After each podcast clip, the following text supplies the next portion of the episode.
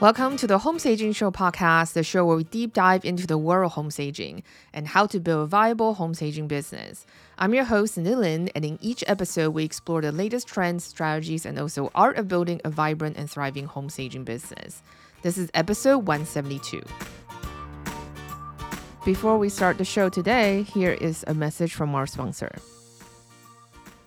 We all need powerful statistics to convince potential clients of the benefits of home staging.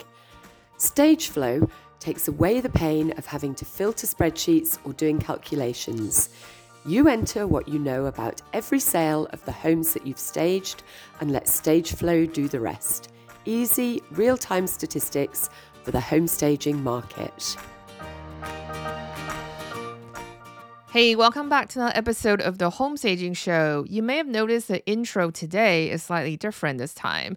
I just feel like it's time to really hone in on what we do a bit better at the podcast. It only took me 172 episodes to figure that out, right? Anyway, you have noticed also that this month we have had an unexpected delay in getting an episode out this month. Our podcast editor, Steve, who we've been working with for the past two years or so, he and his wife, Allison, have been absolutely amazing. Steve edits our episodes, and then Allison does the show notes. Unfortunately, Steve's gotten a serious health issue, so he decided to stop working and they want to focus on Steve's health. So let's wish Steve a very speedy recovery and hopefully they can be back working on the show soon. We are working on a major overhaul for our backend system. So if you recently have enrolled in some short courses, you might have noticed that it's on a different platform. We are in the process of doing all the backend system overhaul. So, one of the things when I started the school, I mean, it's also a journey, right? I'm building a new business, even though I know home staging industry very well. But to run a school is a bit different than running a staging business. Basically, it's just learning how to start a business all over again. So, of course, in the beginning, I duct tape all the different systems together. And as you know, know, I'd like to test and experiment with different technology to really make sure that we're delivering the right and good experience for you as a student or as a community member. So, one of the things I decided this year, now that we are about four or five years in, I just want to stop duct taping everything together. So, we are going through a website overhaul. Same thing with our course platform. I think one of the issue we have with our current course platform is not very intuitive to onboard, and then also it's a bit difficult to engage as well. So we actually hire a community designer. She's going to help us to revamp a lot of backend issues and also transition into a new community platform. We're also working really hard on the back end to improve student experience as well. So if you have any feedback or you have any suggestion, please feel free to DM me. You can find me on Instagram at Sage More. I also have a couple really exciting news. I would say Last year, became an accredited education provider for Real Estate Staging Association here in the States. And this year, we got some nominations for the industry award. I was very pleasantly surprised. I was nominated for the Kathy Nielsen Spirits Award. I want to talk about this because for most of you who are listening, you probably don't know who Kathy Nielsen is. But when I started out as a baby stager back in early 2000 or 2006, so mid 2000s, Kathy was really instrumental in the starting of the association and consequently, obviously, changed the trajectory of the staging industry. She was very generous in giving advice and support other stagers she's never met before. And unfortunately, she passed away very suddenly. So RESA started a Spirits Award in the name of Kathy Nielsen. It recognized individuals who have put in leadership and mentorship in the staging industry. So I was very, very shocked and surprised when I opened my email this weekend and found out that I've been nominated for the award. Uh, you might heard me talk about this before. I still really think that nobody listens to my podcast because podcast is a very individual experience. I feel like I'm talking in the room by myself or on Zoom with someone else interviewing an expert. And it's a very quiet experience, which actually works really well for me because deep down, I'm actually an introverted person. It's uncomfortable for me to be extroverted. But I just channel my inner Beyonce because you know Beyonce has an alter ego. So when I'm out there working, I am extroverted. It's my alternative ego kicking in essentially. But for me, I also feel like I'm always kind of like the person who beats to the sound of her own drums. You know, I run the business the way I feel is right, even though it might not fit the mold of what every everyone else is doing. I'm also a bit a late bloomer as well, so I have a slower speed in pulling things together. So for me to be recognized on this level, I just cannot put that into words properly. So for those of you who are listening and who have been supporting the school from the very beginning or midway through or listening to a podcast in the very beginning, I just want to thank you so much. I really cannot do it without the community you know running a school is difficult. No one else no one else really has done it and if they have done it they're not wanting to share. Sometimes there's some really dark side of the industry in terms of politics and unpleasantries egos and things like that. So for me i just feel like i'm always in my little corner and doing something that i feel is right to do even though it might not be popular. So I am incredibly grateful and humbled by just simply being nominated. Our podcast is also nominated for the most innovative product of the year by Real Estate Staging Association. That's really amazing. I just want to take the time to acknowledge that I really appreciate you just simply by listening and downloading the podcast. And I really appreciate those of you who take the time to give us constructive feedback. So thank you, thank you, thank you again for those of you who have nominated me. again, it's incredibly, I'm incredibly honored and flattered. And I just cannot say thank you enough. All right, that's enough of that. So let's move on to today's announcement and also introducing our episode. We got a really solid episode for you, especially I think for those of you who are struggling with team members and hiring and also being a better leader in your staging business. You will really benefit from the episode today. Before we get into that, I do want to remind you that if you're interested in becoming a speaker at StagerCon this year, this year's theme is about building multiple streams of income. So if you are a home stager who's been successfully adding additional stream of revenue into your staging business, I would love to hear from you. So please do apply to be a speaker this year at StagerCon. You can find the speaker application on the homepage of StagerCon.com. And also, just a quick reminder if you're interested in submitting to this year's International Home Staging Awards, the early bird submission is opening on April 1st, so this weekend. It's going to go for the entire month of April, so make sure if you want to enter, now is a great time. In the past few years, it's been a bit tricky because you pay on our site and then you're taken to the submission form. And this year it's all in one place. You will fill your submission and then pay directly on the form. So I think that process makes it a little bit more streamlined, a little bit easier as well. We also have a new mini masterclass coming up with Daniel Kaufman, who is the owner and stager at Sage Spaces LA. If you follow Daniel, you will know that he's really great with reels and social media content. And he also taught a workflow workshop last year for us at the school, which is now the short course on our website. One of the great things about Daniel is that he is really big on workflow and he has incorporated his marketing process into his everyday staging workflow. So I think this is a really good class to take if you've been struggling with how to create engaging content for your social media. Doing it on your staging job site is actually going to make your life so much easier. So if you haven't done so, sign up because there's only a few spots left on the mini masterclass. So if you're interested, definitely sign up right now. And lastly, don't forget our international staging retreat is this September in Italy. So this is a great opportunity for you to work with me directly one on one and also Elaine as well. You've heard her on our podcast twice already. She has an amazing business in the UK where she's able to service the entire country. She has a team of movers, a large warehouse, and also a sales team of stagers. So we represent two very different staging business models, and I think it's going to give you a lot of great insights for your own staging business. Our focus for the retreat is really about helping you building a successful exit strategy, even though you're not ready to exit yet. But everything you do to implement that, for example, creating SOPs and systems and workflows for your home staging business, all these can become great assets, not only to make your life easier now in terms of training your team, working with your team, and also setting the right client expectation, is also going to become intellectual property and assets that you can sell when you decide to exit your staging business.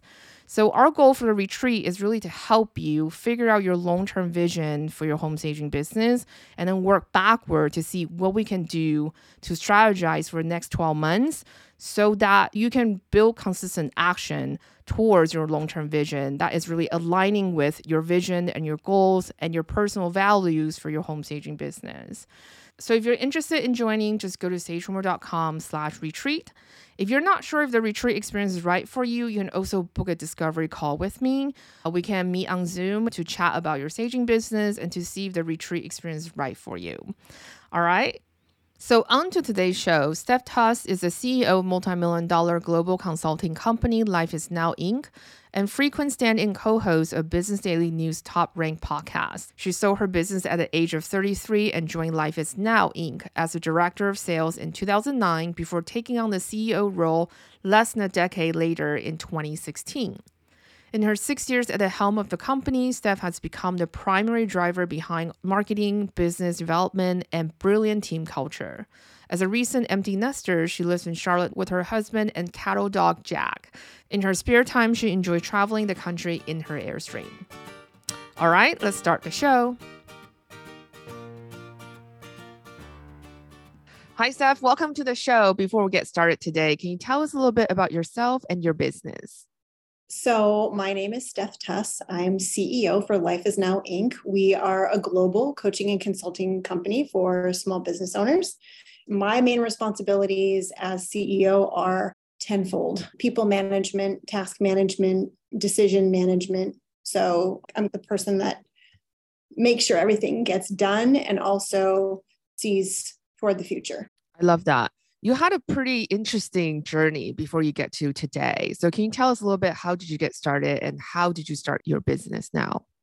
Yes. So I am not from a family of entrepreneurs. I am not formally educated in business. I've actually never taken a business course. I actually started out as an elementary school teacher. 4 years into teaching, 4 or 5 years into teaching, my husband and I gave birth to our first child and she was born very sick failure to thrive cried all night it was more than colic there was something really wrong and we took her to specialists and doctors and the diagnosis was we don't know what's wrong but in order for us to figure out what's wrong we have to do invasive surgery and by this time she was 3 weeks old i i just couldn't i I just had a feeling that there was something missing, that they were overlooking something or they didn't know something. And and I was young. I, I was 25 at the time. So my whole childhood, I was never brought up to question authority. It was this is a doctor, you listen to what the doctor says. But before I waved the go flag on surgery, I wanted to do a bunch of research myself. So I threw a broad net. I talked to Chinese herbalists. I talked to infant massage therapists. I talked to anyone that I could that I thought to talk to that could give me information about what could possibly be wrong with her. And I came across a lactation consultant who asked me to change my diet because I was nursing at the time. And I changed my diet and all of her symptoms went away. So it turned out that she was having severe food sensitivity. She'd been born early. So her digestive system hadn't been fully developed, which I didn't realize. And she was having an allergic reaction to some of the foods that I was eating, which was causing her to get very, very sick. As soon as I changed my diet, all this, all of her symptoms went away. She began to thrive. The crying stopped. It was like, it was the most incredible experience because I've been praying and praying and praying for answers. And what it did was, at the time I was a teacher, I've always identified as a teacher. And at the time I thought, oh my God, how many other parents are dealing with this? Let their small child or children, you know, have surgery and still without any answers. I'm a teacher. This is what I need to teach. And so I went back to school while I was still teaching, got my master's degree in holistic nutrition. And then I left teaching and opened up a small holistic nutrition practice in southern Wisconsin. And it thrived. I built my business very quickly. I was working with elite collegiate teams on their nutrition. I was working with professional female athletes on their nutrition. I had a full docket of clients just in my local town in Wisconsin. And I hit a plateau like most small business owners do, especially ones with control issues. I hit a plateau. And so I hired a coach to help me. And that coach happened to be David Neagle. And he coached me to grow my business. And in that process, I really learned that I was more in love with how people think and why they do and don't do things and the actual business of business than I was in nutrition. Because it's really easy to teach someone how to be healthy. It's a whole nother thing to understand why they don't do that, those things for themselves. Right. So I decided that I was going to go deep into both mindset and business. I sold my nutrition practice. I think I was 33 at the time when I sold it. And I contacted David and said, I want to come and work for you. I think I can help you build your business. And I started at the very bottom. So I started at just managing some of his clients. And then I worked myself into sales. I was director of sales for many years, sold millions of dollars in consulting programs. At that same time, I had a background in curriculum. So I was also designing curriculum for him. And then six years ago, I stepped into the CEO slash COO role because they're really combined for us. And that's how I came to be. It was just through a series of, you know, not staying with the status quo and saying yes to the opportunities that I was faced with. That's amazing. What a journey. I find that really inspiring. And I think it says a lot about motherhood. You know, I'm not a mother myself. So I'm always very like, like I look at my own mother, for example, the things that she had gone through and struggle against with all these prejudice, I think a lot of times against women we grew up in a traditional Asian household and it was kind of frowned upon when my mom gave birth to me and my sister that she still kept working. But she needed it. She needed that for her own personal fulfillment. I think that is mm-hmm. really important. And she stuck it through. That actually set a great example for me. I'm sure you do for your daughter as well. So congratulations on an amazing business. I think it's very inspiring to hear that. And I think it's really interesting too, because I think most people, when they start their business, they didn't really think about becoming a multi-million dollar business? No, when I started my business, my sole focus was to just replace my teacher income, which at the time was like $2,500 a month. That was my goal. I just got to, I need to leave teaching. I need to do this. I felt such a strong calling to start this business.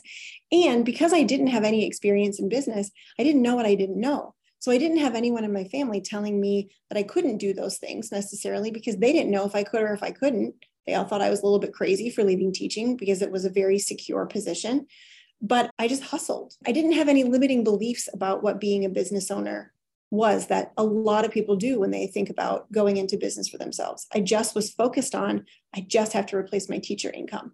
And then I did that. And then the next opportunity showed up, and then the next opportunity showed up, and then the next opportunity showed up. And here I am. And my youngest daughter, by the way, is 22 years old now. So this has been over a long period of time. She's perfectly healthy. But yeah, it's been quite a journey. It has been quite a journey. That's amazing. So I think there's a lot of juicy things about what you just said. So first of all, limiting beliefs, and you are a mindset coach. I definitely want to take advantage of that because I do think a lot of female small business owners, especially, encounter a lot of limiting beliefs. Can we talk about some of those and how do those hinder us from growing our businesses? So I think one of the big ones, especially with with women that have children, I think one of the biggest limiting beliefs is mom guilt. Sure, your mom had her fair share of mom guilt for wanting to go back to work because she has everybody's voice in her head telling her she's a bad person and she's a bad mom and she's going to screw her kids up and I think there's still a real stigma around women who are leaders in business and whether or not they can also be leaders in their family and leaders at home. There is a lot of women that we work with that have a lot of guilt about asking for help. So, what happens is they take all the burden on themselves. They're the primary person that cooks in the house, or the primary person that cleans in the house, or the primary person that that organizes all the things that it takes to run a house they're the primary child nurturer and then they go to work and they're the primary decision maker or the primary business owner they assume all the risk and you know there's lots of studies out there that explain why women leave the workplace and it's just because they can't they physically and emotionally can't handle it all and nor, nor should they be expected to be but there's such shame and guilt over actually saying i need help with this I need a personal assistant to help me at work, which a lot of female business owners are very resistant to hiring a personal assistant. There's no shame in saying, I want to hire a private chef to cook in my home, or I want to hire someone to do the yard, or I want to hire a childcare provider to drop my kids off and pick them up. There's a lot of shame around that because they feel like if they're not doing those things, they're not being a good mom, they're not being a good wife, they're not being a good daughter. And it's just not based in anything that's truth at all. When I work with women, I always talk to them first about how they can eliminate that mom guilt. And it starts with boundaries, having really clear boundaries about where is the highest value of your time spent, and then creating structures and framework around that so that you can be free to be you at work and do your best at work, and you can be free to be you at home and be the best mom that you can be. Where things get really gray is when that becomes a problem. Yeah, I agree. And I so think when you first start your business, you are used to doing everything, right? Because you have to. You don't have the income to support an assistant yet. Right. But as you grow your business, you now do earn those income, then you should be replaced from doing things like, you know, creating Canva graphics for your social media or scheduling or even invoicing your client or emailing clients to schedule things like that you should start focusing on the more high level things like developing clients who's going to generate you a lot of projects. So, yeah, I totally agree. And this is what I say to people who feel mom guilt because my mom worked a lot. But she had to juggle a family. And we also grew up in a traditional household where she was expected to do all the housework, even though she had a full day of work and taking care of kids, like, you know, me and my sister. I really didn't see the bad part of it because I felt like watching my mom work gave me a good foundation of who I am today because I saw how fearless she is of creating that space for herself. She got a lot of flack from my grandmother, from her mother in law, and from my father as well. She got a lot of flack and then she worked through it. She insisted on working because it's something that fulfilled her. So I think that's really important to think about the natural thing for us is think about the negative side of how that impact our children but i i think as a child with a working mom i actually really enjoy that experience actually i think it broadened my horizon as well because i actually babysat for her because patients come with kids i babysat them i played with them i hung out with them i was sometimes receptionist i had to answer phone calls and things like that it really gave me more skill set than what I would have compared to people who didn't work. So, yeah. I mean, my children, both of my girls, I have two at a very young age, worked seminars for us. Like they would actually work registration and they would help with handing out things and help with organization and getting materials ready for events. So we incorporated them into our work at a very early age. And even today, my youngest, who is a marketing student in college, she's a sophomore, she manages my social media for me. So my hope is that I've been a good example for them. What I didn't ever want to do is make my kids an excuse. I think that's incredibly unfair to them, right? So if your mom would have said, Oh, I really want to go to work, but I can't because I have these kids, that's making you responsible for her lack of happiness. That's totally unfair to children right? So I vowed that I was not going to do that. I was not going to make my kids responsible for my lack of achievement or desire or or happiness, and I found a way to make it work for us and with us. I love that. And from your experience in building your successful multi-million dollar business, what does it take to grow and scale the business? Oh, what does it take?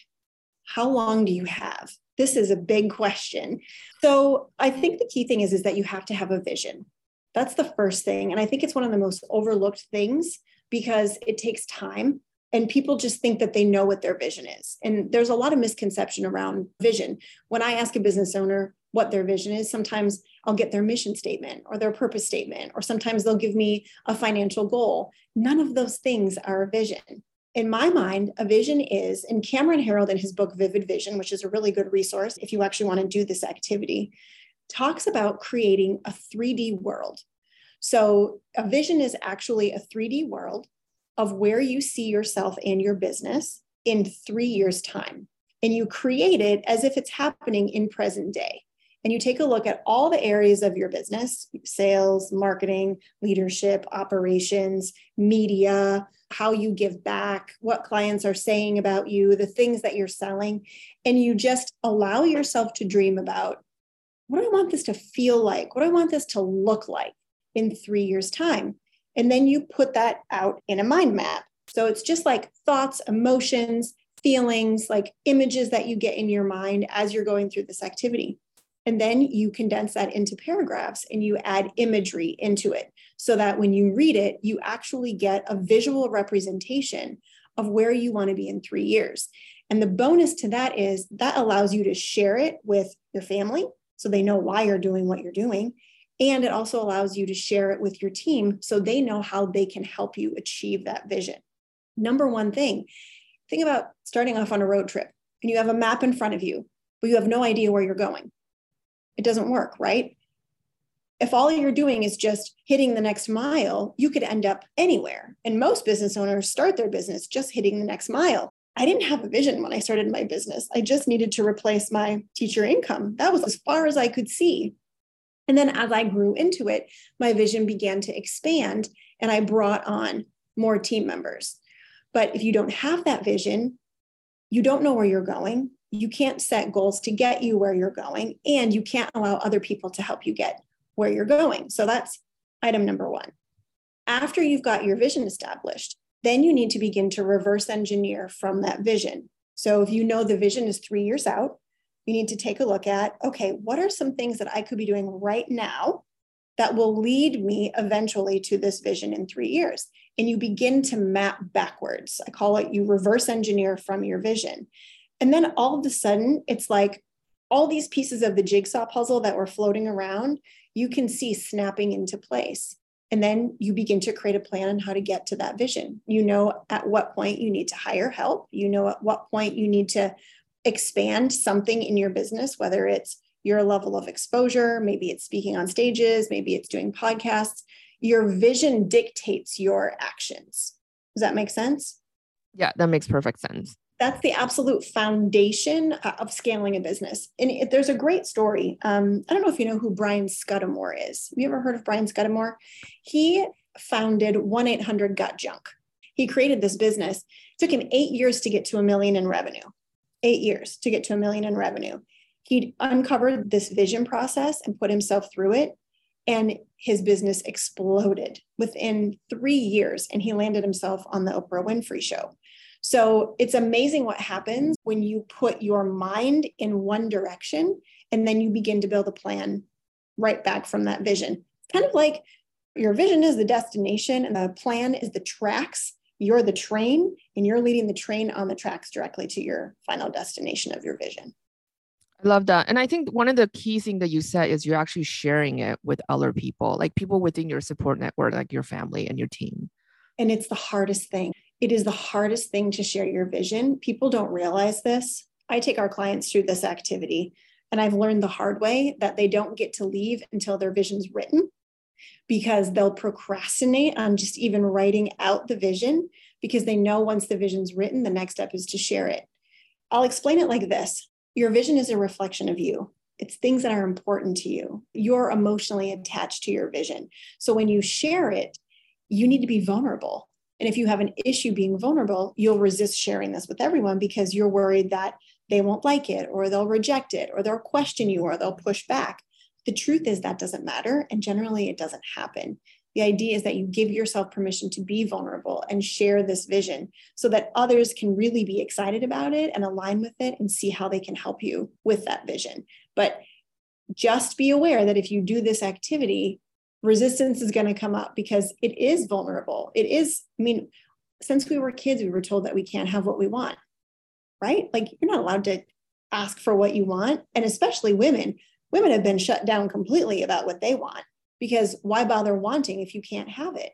So, this is really awakening that desire inside yourself to allow yourself to fantasize and dream about what you actually could create within the next three years, which isn't that far away. Yeah, I love that. And you mentioned earlier a lot of business owners are confused in terms of what exactly the vision statement is. They're confused with their mission statement and purpose statement. Can you talk a little bit about the differences between the three? Yes. So you've got vision, right? Vision is your 3D world, three years. Some people do five. I like to do three because so much happens in three years, even. So your vision is that 3D world that's projected three years into the future. Your mission statement is really why you do what you do. Like, what's our mission? Like, why, why do we do what we do? Not what do we see ourselves doing out here in the future. And then your purpose, your business should have a purpose, and you should have a purpose, like your purpose innately inside. My purpose is learn, lead, and teach. That's simple. My purpose is to learn everything that I can learn, to lead people, and to teach people. That plain and simple. Our company purpose is to help entrepreneurs, business owners really see the possibility within themselves once they can get out of their own way. That's very different than our vision of where we see every single piece of our company and what we want it to feel like and what we want it to look like and what we want, want to have created three years out into the future. I love that. And you mentioned earlier, three years, a lot can happen, right? We've seen that with the pandemic, obviously. Yeah. So, how do we plan for growth despite that uncertainty? So, there will always be uncertainty. There's never not uncertainty. Uncertainty shows up everywhere. It's just uncertainty is change, change is unknown. So the idea is that you put, and I like to think of like a horse in a race, right? A horse in a race has blinders on, so they only focus on what's in front of them. And the idea with your vision is that you block out all the negative rhetoric. You block out all the what ifs and you focus on planning and implementing and strategy to take you to that end result, knowing that you can trust yourself to respond in case something does happen. Nobody could have predicted a stay at home order nobody could have predicted a pandemic like we went through with COVID 19. But the business owners that succeeded never lost track of what their end vision was. They were just able to pivot within that to stay the course. So you saw businesses go from in person to online. You saw restaurants go from in house to takeout and, and delivery. So they never lost sight of what their end goal was, but they were flexible enough to be able to pivot with inside that vision. Yeah, I think pivoting is very important. And when you're coaching, where do you see business owners often get stuck and that keeps them from growing and moving forward with their businesses? The biggest place that we see them get stuck is when they need to start letting go of control. So it's interesting because most business owners, most entrepreneurs go into business because they like doing the thing of the business. So attorneys go into business because they like being an attorney. Home stagers go into business because they love home staging, right?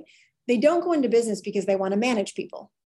That's generally not the case, right? They just love the thing that they're going into business doing. But then when you you get to the point where you want to grow, you realize that you can't do it alone.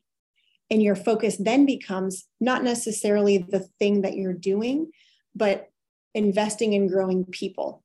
And that brings up all kinds of issues. It brings up hidden trust issues, it brings up control issues, because your business is a reflection of you. What if you bring someone in and they hurt your reputation? Or what if you bring someone in and they, you know, are rude to a client and you get a bad review on Google? Or what if you bring someone in and they see something that you're not proud of and then slander you? So I've heard every excuse in the book from entrepreneurs that are resistant to delegating and hiring. And that's usually the biggest and first place that they have massive hangups around growing and scaling their business is they have a real need to control because being in control makes them feel safe. In order to grow you have to let go of that control. You have to allow yourself to get help. Yeah and i think especially for stagers staging really is a team sport. I mean you can't lift a sofa by yourself. I mean some people can but that's very rare. I can't. I i mean i dropped sofa on my foot before and and that's with a couple no. people right? So it, we had to find team members. And also the other thing I think with service-based businesses, we are really trading money with our time. So in order to have more income in the business, we need more time. So the only way to do that is to expand and find team member. And how can we find the right team member? What are some of the things that we should be looking for? So my mantra is that you hire for culture first. You want to hire A players. And again, here's another resource for you. Pat Lencioni has a fantastic book called The Ideal Team Player, where he breaks down three characteristics of any ideal player. One is the person is hungry, the other is the person is humble, and the other is the person is smart. So if someone is hungry, that means that they're willing to go above and beyond. They're not just there to collect a paycheck. They actually find value in going the extra mile. That might not look like working harder. That might look like bringing in ideas that help other people in different areas of their business, or bringing in referrals, or doing something extra to help the business grow. Humble means they give and receive apologies easily, they give and receive accolades easily, right? So they're not putting themselves first, they're putting the team and the company first. They're very humble. Um, and then the third is that they're smart. And this kind of smart doesn't refer to intelligence. This smart refers to emotional intelligence, meaning they're aware of how they affect the other people around them. So they have a high level of empathy. They know when, like, they know their own issues and when they can be irritating. They know when someone needs help and they can step in and they know when not to do that. So if you've got a team player and they tick all those three boxes, you've got someone that you could really train in any skill. I love that. So this is the A player. What does B player look like? Everything A player is not. B player will will show up and, and smile and put on a good face, but will only do the bare minimum.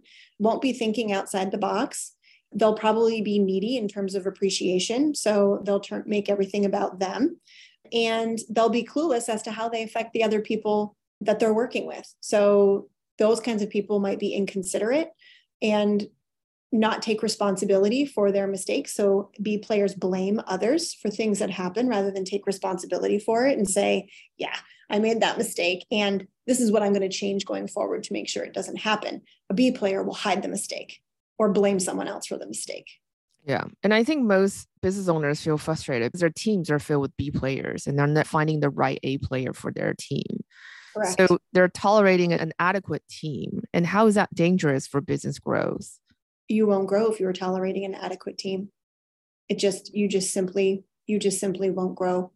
The idea behind having a team is that you're training them on how to grow the business for you. If you've got a team of adequate people who are just showing up to do a task, your business will maybe maintain you might be able to grow tiny percentage incrementally over a long period of time, but you don't have a team of people saying, How can we win? How can we win? So, a great comparison to this is a sports team. I am not, I'm not a sports person. My husband is, which is why I think I always err to these sports analogies. But when you think of, let's say, a soccer team, right? The coach's job is to make sure he's got the best player in every single one of those roles. Because if one person is not playing at their best, that soccer team is not going to win the championship. And everybody on the team knows that it's the coach's job to make sure that the best player is in each of those roles. So, what do each of those players do? They're continually looking to better their best. They're continually pushing themselves to be to be better in their role, which then equals a championship team. If they have a team and the players just show up and they go to practice and you know it's it's fine, that that soccer team never goes anywhere. It either stays the same or it drops down. They just have continual losing seasons. So it's really important. And I think one of the primary roles of being a CEO is to make sure you have the right people in each of those roles. And if not, train up to see if you can pull out the best in people or replace. Those really your two options train up or replace. Yeah, I'm not a sports person either, but I just watched this golf docu series on Netflix, and I was very surprised. The LIV one, the LIV yep. golf series, I yeah, love it, was, it.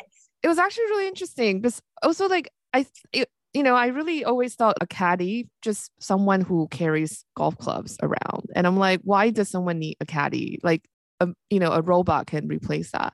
But then when I was watching one, I forgot which player it was, but he um he and his caddy had a really strong bond where if he's deflated, he's frustrated on the golf course, his caddy know exactly what to say to really encourage him to get him going again.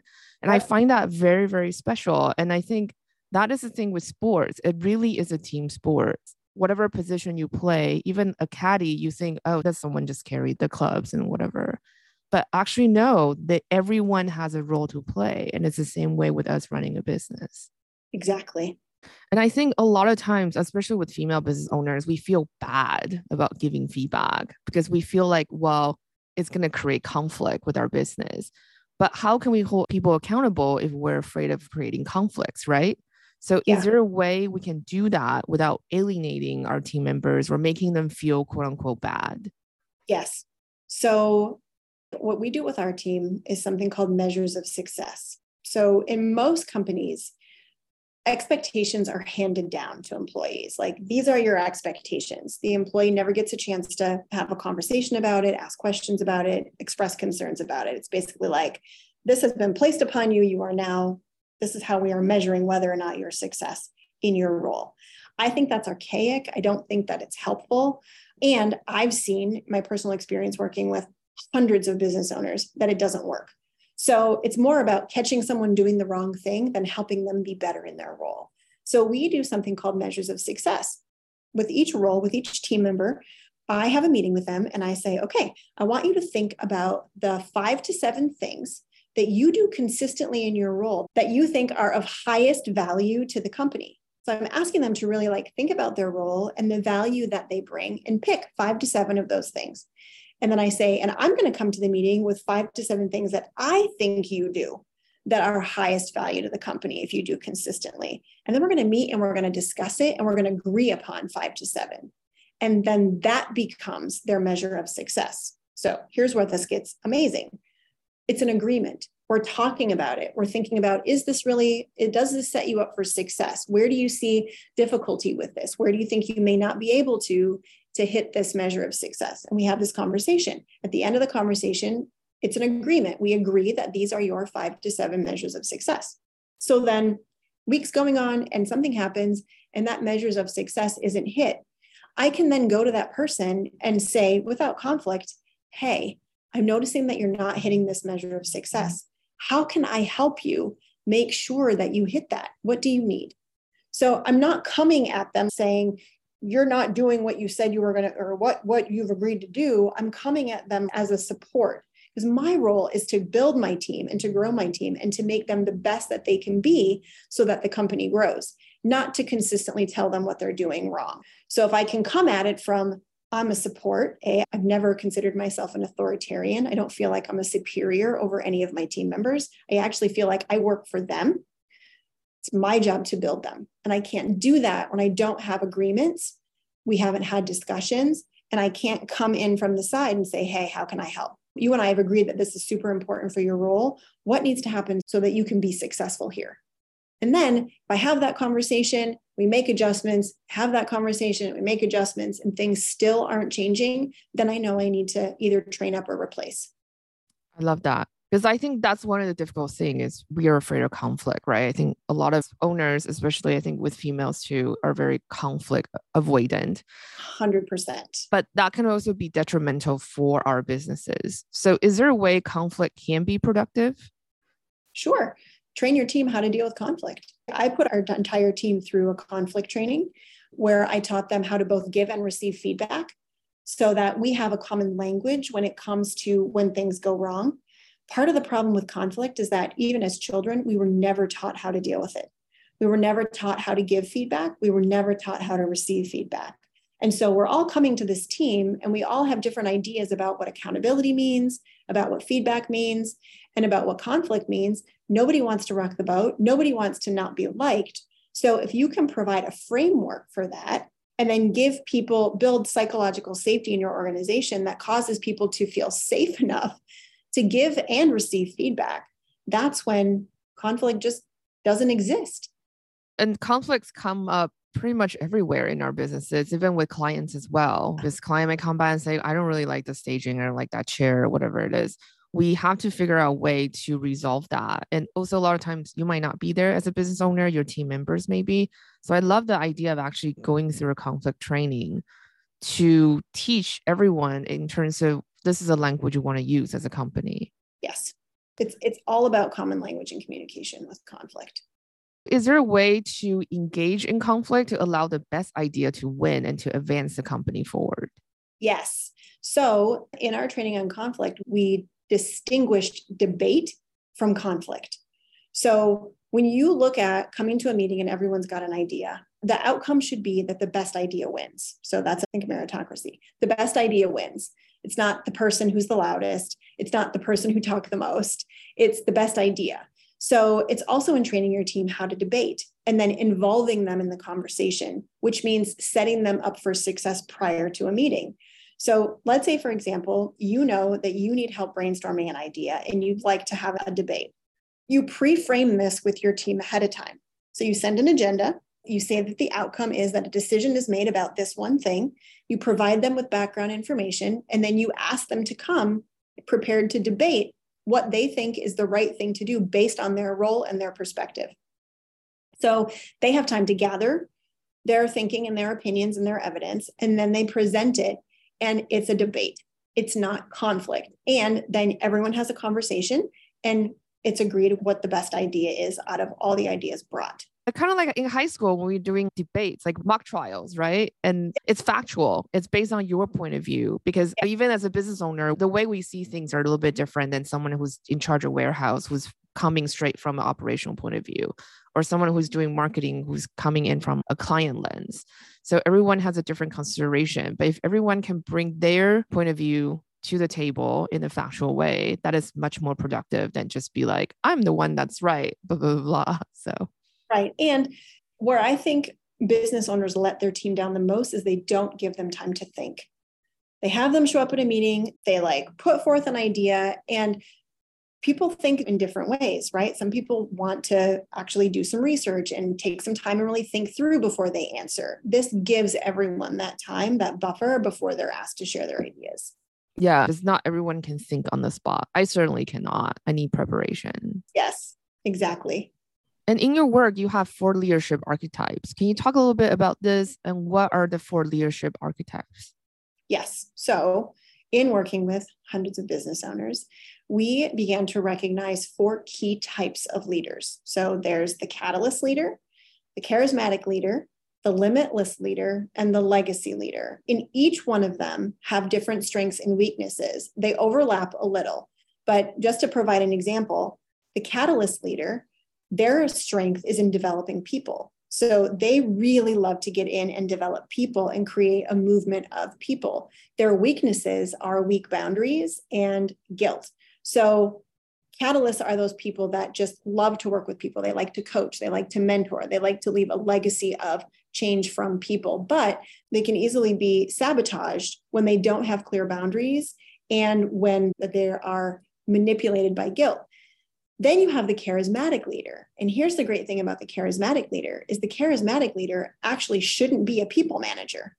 And what we see is that we have a lot of charismatic leaders that come and work for us and they feel like they have to be the people leader. They feel like they have to be the people manager and the people developer. And really, that's not within their genius. Their genius is in being the visionary and in speaking their vision to the world, kind of in a movement type way of a leader. So they stand for something. And their weaknesses, when they try to manage people, they get frustrated, they get impatient, they say things that they wish they wouldn't have said. And really, all they need to do is hire that in between person, that COO or that personal assistant or that integrator that can translate their vision and apply it to the team and then build the team around it. So each one of these these archetypes has strengths and has weaknesses, and they're all different. The other one that should not be a leader, that should not be a people manager, is the limitless leader. Again, they're a visionary type.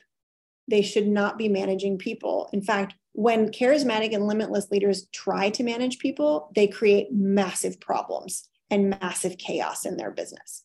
This is an assessment that we created that people take this assessment, ask a series of questions, usually takes like five to seven minutes, and then you get a report about what type of leader you are. And it gives you what your strengths are. So you know what zone you should be working in, but it also gives you what your weaknesses are. So you can either delegate those weaknesses or you can train up those weaknesses and become better at those weaknesses. A lot of people just think a leader is a leader and they have to be doing all these things and they're actually causing their business harm because they're not aware of the different types of leaders. Yeah. I mean, we're all humans. It's impossible to be able to do everything right. yes. but I don't know why once you own a business, there's that expectation that you must know everything about your business and how to do it well. It's impossible. Well, I think, you know, there's lots of studies that have been done that have proven that most entrepreneurs had a pretty chaotic childhood in one way or another. Something happened that created a chaotic childhood. So when you grow up in a chaotic childhood, and I did, not everybody does, but I did. When you grow up in a chaotic childhood, you like control so that you can feel safe. You become very resourceful because you can't count on someone to pick you up from from baseball practice and or where your next meal is coming from in some cases and you become problem solvers you figure out a way to make things happen and get things done so that you can be successful those are key traits in business owners and entrepreneurs right? So you're used to being the one in control and doing all the things because that's how you survived your childhood. But at a point you don't need those things anymore because your childhood is over. And now you need an identity upgrade into who you actually need to be to have the business that you want I think when I first started my business, I was reading this book about how to start your business. And I read the stat saying that most entrepreneurs have overbearing mothers and emotionally unavailable fathers. And I started laughing because I was like, interesting, because that's exactly how my parents are. so it does sound like a lot of our family dynamics show up in our leadership style. So can oh, this oh, yeah. be a strength or a weakness? And how do well, we recognize that when they show up? Look, the truth is, is that you are completely shaped by what happens to you prior to the age of seven, right? You don't have the ability to reject anything that you experience or that you hear prior to the age of seven. By the age of seven, your conscious mind begins to develop, and then you have the opportunity to reject. So, most of the patterns that you've developed, you developed before the age of seven, and you're still operating based on those. So, if you were the child that was the savior, that's going to be reflected in your business. If you are the child that was the rebel, that's going to be reflected in your business. If you are the child that was the a student, that's going to be reflected in your business. So you'll replay those patterns over and over until you start asking a different question. And that different question is what do I need to change within me to become who I need to be to have the business that I want? But yeah, it's all tracked back to your childhood, the people who had a hand in raising you. Yeah. And how can we become better leaders in our companies? So, I would say the best thing you could do is be someone worth following. If anything else, to be a better leader, be somebody worth following. And what does that mean? That means being your word. When you say you're going to do something, you do it. When your team members see that they can trust you, everything else is built from that trust if you're continually saying you're going to get something done and you don't do it and you don't call attention to it, when you're continually showing up to meetings late, even though you're the one that set the time of the meeting, when you're continually committing to something and then changing your mind at the last minute, that shows your team that you're not trustworthy. And actually, it tells yourself that you don't trust yourself. So I think the number one thing in being a good leader first is being someone worth following, being a trustworthy person that people can feel that they want to follow because they know that you're going to do what you say you're going to do. We talked about earlier, it's impossible to be good at every single thing in our businesses. Yeah. Let's say charismatic leaders are not great with people managing. So, is the solution really just basically find someone that is good at managing people to bring that into their business? Yes. And that can look like a high level executive assistant. That could look like a chief of staff, that could look like a chief operating officer, that could look like an integrator. That person takes many different names, but they need to have that buffer.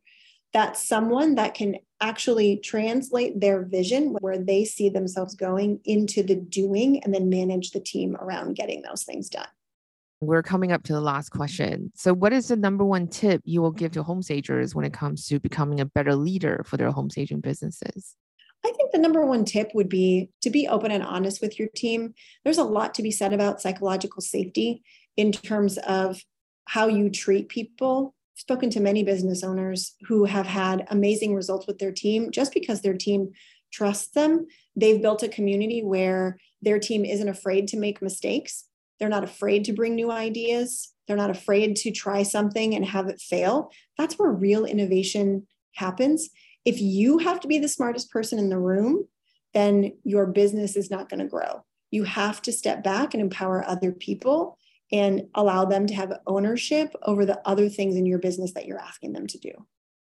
I love that. And also, I think it's not necessarily about micromanaging people because I've read things in Facebook groups, for example. I remember one business owner was very frustrated.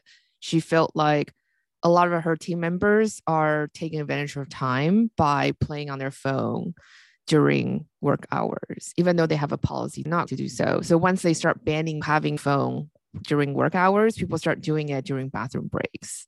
So she feel very frustrated. She want to police that. So what is the solution really to becoming a better leader? That's where vision and measures of success come into play because you can say, hey guys, I've noticed that as a team, you're spending a lot of work time on your phone. We're not going to get our get to our vision if we're not more focused with our workday. So how can I help you become more focused during the workday? Is it that you don't feel like you've got enough work to fill your plate? Is it that you're unsure of what to do during the time that you're on your phone? So instead of making someone wrong for doing those things, calling back to the vision, explaining why that's important, and then ask how you can help them be more productive with their time. I love that. That's a really great way to reframe it and make it very empowering for the employees as well. Yes. yes. Yeah.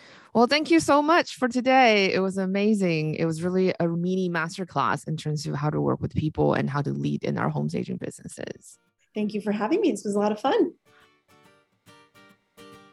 So that's it for today's show. Thank you so much for listening. If you want to help and support the show, you can leave a review and rating on iTunes.